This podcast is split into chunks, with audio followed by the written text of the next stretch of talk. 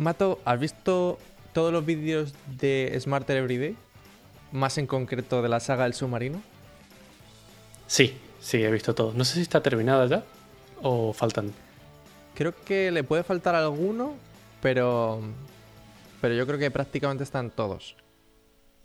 Para el que no lo sepa, hemos eh, alguna vez hemos hablado de este, de este canal de YouTube en el, en el podcast, porque es un canal totalmente recomendadísimo. O sea, Mato seguro que puede decir lo mismo. Sí, completamente. Y en concreto, de lo que estoy hablando es de una saga de vídeos en el que al youtuber Destin, que es el propietario del canal, le invitan a un submarino nuclear de Estados Unidos a visitarlo y a hacer preguntas Militar. de lo que le salga. Claro, eh, cierto, militar, claro. De lo que le salga las narices. Bueno, tampoco creo que haya muchos submarinos nucleares No militares. no militares. sí, efectivamente. Tampoco creo que haya muchos submarinos no militares en general. Sí, es cierto. Hombre, no, tío, hay muchísimos, ¿no? En plan de exploración. Bueno, esos de investigación Claro, que entran una o dos personas, me encantan. claro. Quiero uno. Es, es la bicicleta del- de los submarinos, ¿eh? sí, sí, sí. Buenísimo. Y no, es decir, habla de muchísimas cosas en, este- en esta serie de vídeos. De cómo, por ejemplo, pues se lanza un torpedo, que es muy interesante. Cómo se apaga un fuego. Cómo se cocina pizza, que esa me pareció sorprendente. Y la- el más interesante a mi gusto es el de cómo funciona el sonar. Y no me no, no voy a entrar muchísimo en todo lo que él cuenta, pero es cierto que quiero dar un teaser y aparte continuar con algo que, que quizás eh, él cuenta muy por encima en el vídeo porque no le dejan contarlo exactamente los militares. Y es el tema del sonar. ¿Cómo funciona el tema del sonar? Sí, es verdad que hacen muchas preguntas y muchas veces le dicen, "Ay, no te puedo responder eso. Vale, está bien. Claro, o sea, yo me lo imagino. Es que tú, eh, o sea, es complicado porque se querrán guardar todo eso en secreto, ¿no? Y entonces, claro, justamente con el tema del sonar es como, mm, a ver, Claro, es, una tecnología militar claro, propietaria que no quieren compartir. De hecho, hay muchas partes en los vídeos que siempre están como censuradas y según lo que dice él, eh, antes de sacar cualquier vídeo tiene que mandarlo al, a- al ejército, ellos lo miran, le piden que quiten cosas y recién ahí, ya cuando tiene el visto bueno, puede sacarlo al público. tal cual. De hecho, dice que tuvo que, es muy interesante porque dice que tuvo que dejar todas las tarjetas antes de salir del submarino. O sea, que, que se lo enviaron después, ¿sabes? En plan rollo, ya te llegará el... No lo podía ni sacar, claro. Claro, claro, o sea, es que absolutamente todo. A ver, tiene sentido, ¿no? O sea, es decir, piensa que dentro de, de un submarino militar tiene que haber una serie de secretos bastante hardcore. Pero bueno, Sí. claro, en concreto a mí el tema que me gustó fue el del tema del sonar, porque es difícil. Y porque la, la parte interesante es cómo funciona. Pero bueno, antes de nada, sonar, que no sé si que te- alguna vez te habías planteado por qué, o sea, las siglas, es Sound Navigation and Ranging. Ajá. Sí, eh, es de esas siglas que las fuerzan un poco para que suenen simpático y, y meten palabras ahí un poco la fuerza, pero está bien, me gusta. Sí, está muy bien. Que básicamente vendría a ser algo así como navegación y medición a través del sonido. Por, y claro, o sea, a ver, yo creo que esta es, esta es obvia, esta pregunta que voy a hacer es obvia, pero ¿por qué sonido? Bueno, pues una de las cosas es que los submarinos no tienen ningún tipo de ventanas, o sea que no se puede, no tienes ahí un parabrisas en el que puedas ver a través y decir, oh, mira, vamos por aquí. No, y aunque lo tuvieras, probablemente el agua no te dejaría ver muy lejos. Esa es, esa es muy buena, claro. Justamente por la que no tiene ningún sentido tener ventanas, porque la mayor parte del tiempo se lo pasan bajo el agua y no llevan luces. A diferencia de los submarinos que has dicho tú, de esos pequeñitos de exploración, que tienen, tienen esas, eh, eh, no escoras, sino las, las escotillas esas mini, mini pequeñitas, esas ventanas ojos de pez, porque les interesa ver con la luz. Pero claro, los submarinos militares, por supuesto que no.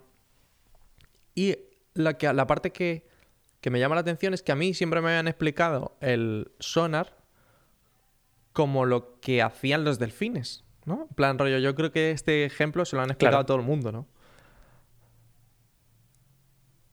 Sí, es emitir un sonido, esperar a que rebote y vuelva, y en base al tiempo que demora, es la distancia a la que está lo que, lo que tienes enfrente. Claro, pero eh, va, incluso más allá. O sea, los delfines son capaces de distinguir lo que tienen enfrente en función de cómo, cómo le llegan las ondas de vuelta. Entonces, eso más o menos es lo que hacen, o, lo que se suponía, como me han explicado a mí, que funcionaba el sonar y cómo funcionaba el sonar para los submarinos, ¿no? Pero resulta que esto es los submarinos, o sea, los, el sonar activo, en, la jerga militar.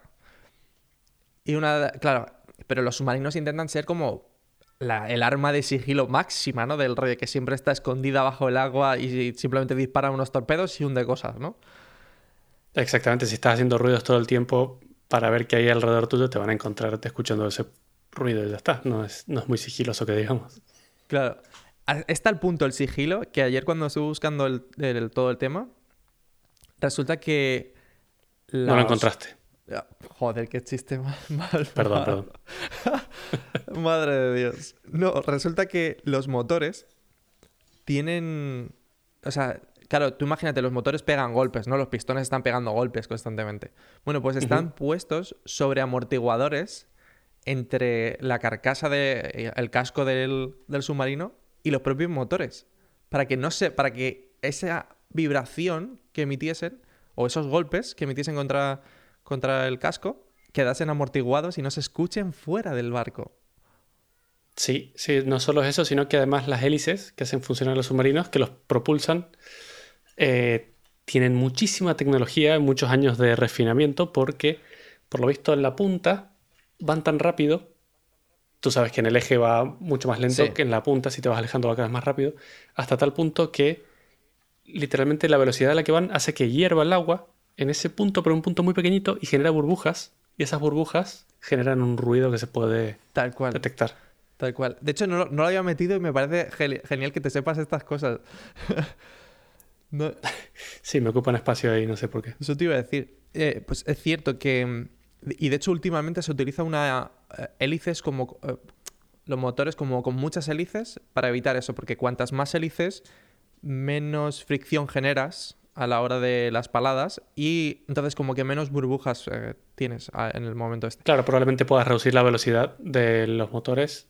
Tienes más, más lentos, pero, pero bueno. Tal cual. No hace ruido por lo menos. Ahora hay otro tipo nuevo de motor que, que está como... O sea, perdón, que de hélice que está como recubierto y que estuve leyendo que es como lo más novedoso, pero no hay fotos. Porque, claro, es una tecnología que es en plan rollo. El primero que la ah. saca es el primero que, puede hundir el este. Y entonces, siempre que ves fotos de los submarinos construyéndose, están cubiertas las hélices. O sea, es decir, como si como lo de los coches, ¿sabes? Cuando los están construyendo y, los ponen en las pelatinas. Sí, sí. Ajá. Qué bueno.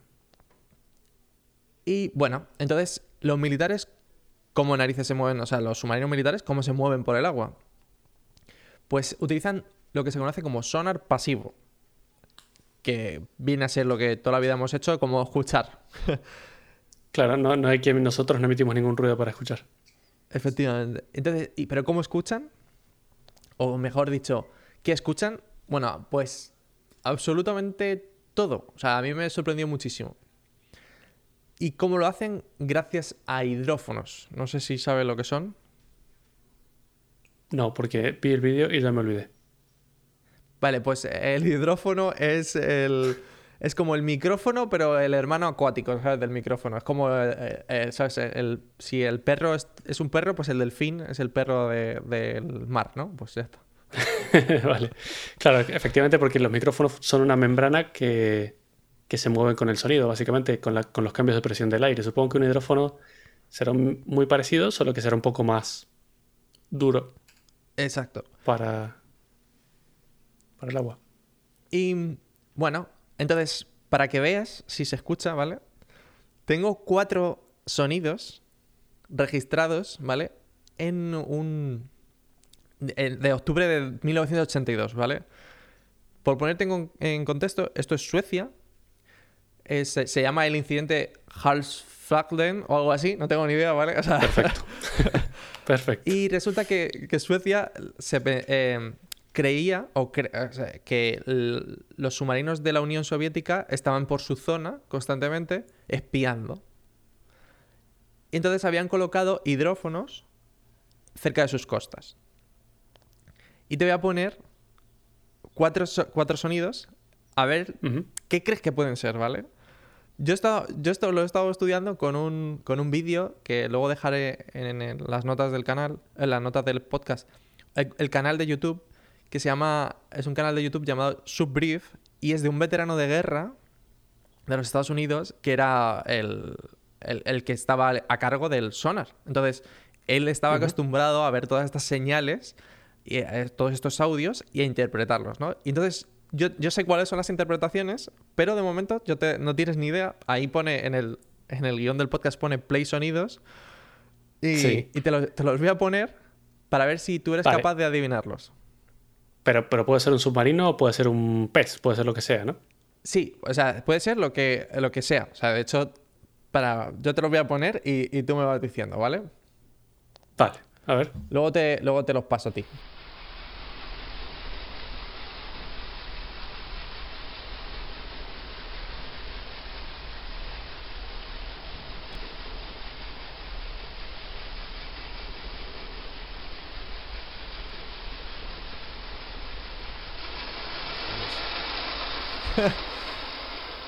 Es lo mismo que escuchar, no sé. Te voy a decir un bote pesquero. Mm, No, no está mal. O sea, es decir, eh, resulta que. No te, no- bueno, no te, voy a, no te voy a dar detalles y luego te cuento la historia total. Que esta va a ser más interesante. Te voy a poner el siguiente, ¿vale? Este dura muy poquito. A ver.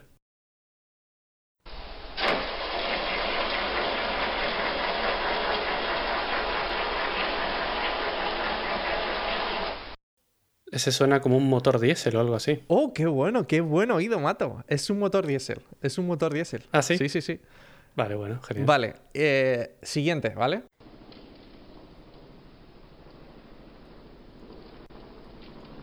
Este tarda un poco en empezar.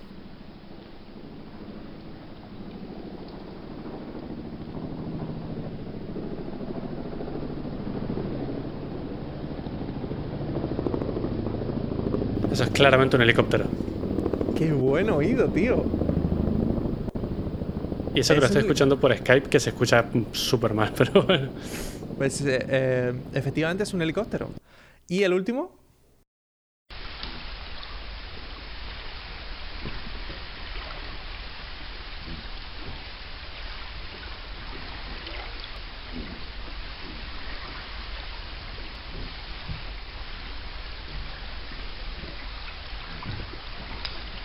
Una barca a pedales. Una barca a pedales, dice. No, eh, vale, eh, te, te voy a contar la historia de lo que se cree y de que los suecos, de hecho, reportaron el, todo esto a la Unión Soviética. ¿eh? El primero es una, es una barca costera, efectivamente, de estas pequeñitas, una lancha que va por encima, ¿vale? Y se escucha ahí en plan, bueno, pues se escucha algo, se escucha como un ruido y tal. Y, y como es una barca muy pequeña, de estas ligeras, pues seguramente no se escucha muchísimo el motor. El segundo, como bien tú has dicho, es un motor diésel y resulta que el arranque que, que tiene en ese momento hace, hace como una especie de, de golpe al principio, muy grande, y, es como, y parece ser que es como arrancan los, los motores diésel de los submarinos. Entonces, el, Ah. el militar que lo estaba escuchando dijo, hostia mierda, de verdad que hay aquí un, un submarino, ¿vale? Un submarino Pero, cerca. claro, pero lo raro es que los motores diésel de los submarinos obviamente no se van apagando y encendiendo. O sea, ese sonido duró muy poquito, duró, duró como unos 4 segundos, una cosa así. Y lo que dices tú, eh, resulta que era el motor diésel de un barco pesquero que se estaba resituando, es decir, se encendió, se, mo- se movió un segundo para mantenerse y se, y se apagó otra vez. Eh, el tercero, como bien tú has dicho, es, claro, el militar este, al escuchar el motor, dijo, mierda, aquí hay un submarino, enviamos un helicóptero. Voy a enviar a. Claro. Entonces el tercer sonido es justamente ese, donde el helicóptero llega y se pone a patrullar la zona. Y el cuarto sonido, que parece un flujo de agua o algo así, Sí, algo chapoteando o algo así. eh, literalmente es, eh, son las aletas, las hélices de un submarino. Oh, ese el último sí que lo era. El último sí que lo era. Ese es increíble. El que menos parecía. El que menos parecía, es increíblemente, es el, el sonido de. Si se si, cuando, cuando lo metamos en el podcast, se, puede escuchar un sonido muy hacia el final del audio, como un golpe, y el veterano de guerra este en concreto dice que seguramente sea el cierre de una, de una escotilla. Es- Dentro de una puerta dentro de. Exacto. Pero tú imagínate, y esto estamos hablando de que los hidrófonos estos pueden llegar a escuchar cosas, sonidos graves, hasta cerca de 500 kilómetros, tío. Qué loco. Sí, es que en realidad. eh, bueno, esto. La verdad es que no lo, lo tendríamos que haber mirado, pero sé que la velocidad del sonido debajo del agua es como cuatro veces más rápida. Es muchísimo más rápida. Y llega mucho más lejos. Sí, tienes razón. El, el sonido debajo del agua se propaga mejor, porque obviamente las partículas están mucho más juntas. Ese es como el aspecto físico de todo esto, ¿no? Claro, se amortigua menos. Entonces, bueno, esta parte me pareció curioso contártela. Y, pero toda mi idea, ¿vale? No, de todo el podcast de hoy, no venía de, para nada de esto. Yo estaba leyendo y te he traicionado una vez más, ¿vale? O sea, me he empezado otro libro más que se llama Thunder Below. Este, este libro trata como... Es una manera, una novela, pero de hechos de la Segunda Guerra Mundial. Entonces los hechos son verificados de cómo un capitán toma cargo de, del submarino Barf, de Barf y, y resulta que el tío pues es un puto crack y empieza a hundir barcos japoneses en el Pacífico a doquier, básicamente. Entonces es muy interesante, pero claro, yo mientras estaba leyendo esto dije, espera un momento. De hecho, es que la otra noche no me podía dormir y dije, ¿cómo mierdas fue el primer submarino? ¿Te, te- te has parado alguna vez a pensarlo? Es que, es que, No, que- es que- pero me lo imagino súper arcaico, un barril o algo así. o sea, estás muy cerca de, de- de exactamente de lo que fue. O sea, es decir, literalmente fue algo parecido a un barril, ¿vale? Y, de hecho, te lo voy a contar, pero te lo voy a contar con los hechos en los que se utilizó por primera vez un submarino militar, ¿vale? Y te lo- y te- me lo- como estaba leyendo esto en plan rollo, esta novela basada en, en hechos de, de guerra, pues dije, ¿por qué no voy a montarme yo mi propia novela, ¿vale? Y entonces te voy a leer Ok. eh, los hechos del 6 de septiembre del 1900 1776. O sea, ¿Se había supaninos ahí? Mm, bueno, si le quieres llamar submarino... Un- unos comienzos. exacto. Entonces te voy, a, te voy a leer mi historia. A ver. Estaba siendo una fría noche aquel día 6 de septiembre de 1776. La guerra no tenía descanso. Los ingleses estaban dando, como siempre, vueltas por la, por la costa de Nueva York. Pero esta noche podría cambiar el curso de la guerra. Si la nueva máquina de guerra de David Busnell que ha inventado funciona, seguramente no tendremos que preocuparnos de los ingleses nunca más. En esta le llaman al protagonista Ezra, Ezra, es la hora. Dice, los nervios empiezan a aflorar, las pruebas de manejo de la máquina no habían, ido, no habían sido excelentes. Y, a la hora, y ahora mismo, eh, claro, era el momento de la verdad. Él contesta, estoy serio. La misión consiste en acercarse al HMS Eagle atracado en la isla del gobernador. Aquí hago un paréntesis. No sé si te acuerdas, pero tú has estado en la isla del gobernador en Nueva York. Sí, sí, sí. Governor's Island, sí. Es la de las calabazas donde estuvimos. Exacto, justo. Todos los años eh, hacen un- una venta de calabazas allí. Sigo con la historia. Dice, la idea es eso, ir hasta esa isla, colocarse debajo del casco del barco, taladrar un poco, lo suficiente como para que el torpedo, lo que él llamó el torpedo en, aquella ocasión, se, se mantenga atado al barco lo el suficiente tiempo como para que explote. Según Bu- Busnell, el inventor, dice, tengo como unas tres horas antes de que se acabe el aire de esa máquina. Ay, ay, ay. Dice, dos hombres me, ayudan a meterme en, el, en este jarrón barril, ¿vale? Enorme de madera. Me colocan en la parte de arriba como si fuese una especie de, de puerta, como si fuese el traje de un buzo, la parte de arriba. Entonces tengo como una especie de escafandra a, la- en- a la- a través de la que puedo ver un poco. Ajá. O sea que la cabeza va sobresalida por arriba, ¿no? Exacto. Dice, gracias a eso puedo ver hacia dónde me dirijo. Empiezo a pedalear. O sea, hay una, hay una serie de pedales. Empiezo a pedalear y unas hélices colocadas en la parte, en, una de las, en uno de los lados del, del barril, empiezan a empujar al barril. Empiezo con mucha fuerza, pero tras unos minutos creo que el barco, creo que la isla está muy lejos y voy a tardar muchísimo más de lo que yo esperaba. No se ve muy bien, pues la noche es cerrada. Llevaré como media hora dentro de este trasto y todavía no puedo ver el barco. Empiezo a distinguir la isla del gobernador gracias a las luces de los campamentos británicos. Fuerza, Erra, tú puedes. Parece que estás llegando a la isla. Ahora solo hace falta rodearla. El barco debería encontrarse al otro lado, cerca del mar. Noto que las corrientes empiezan a ser cada vez más fuertes y el cansancio se deja notar.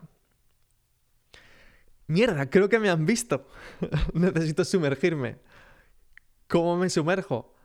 Abro una válvula que está cerca de mis pies y hay un compartimento debajo de, de toda la bicicleta esta, por así decirlo, que se empieza a llenar un poco de agua.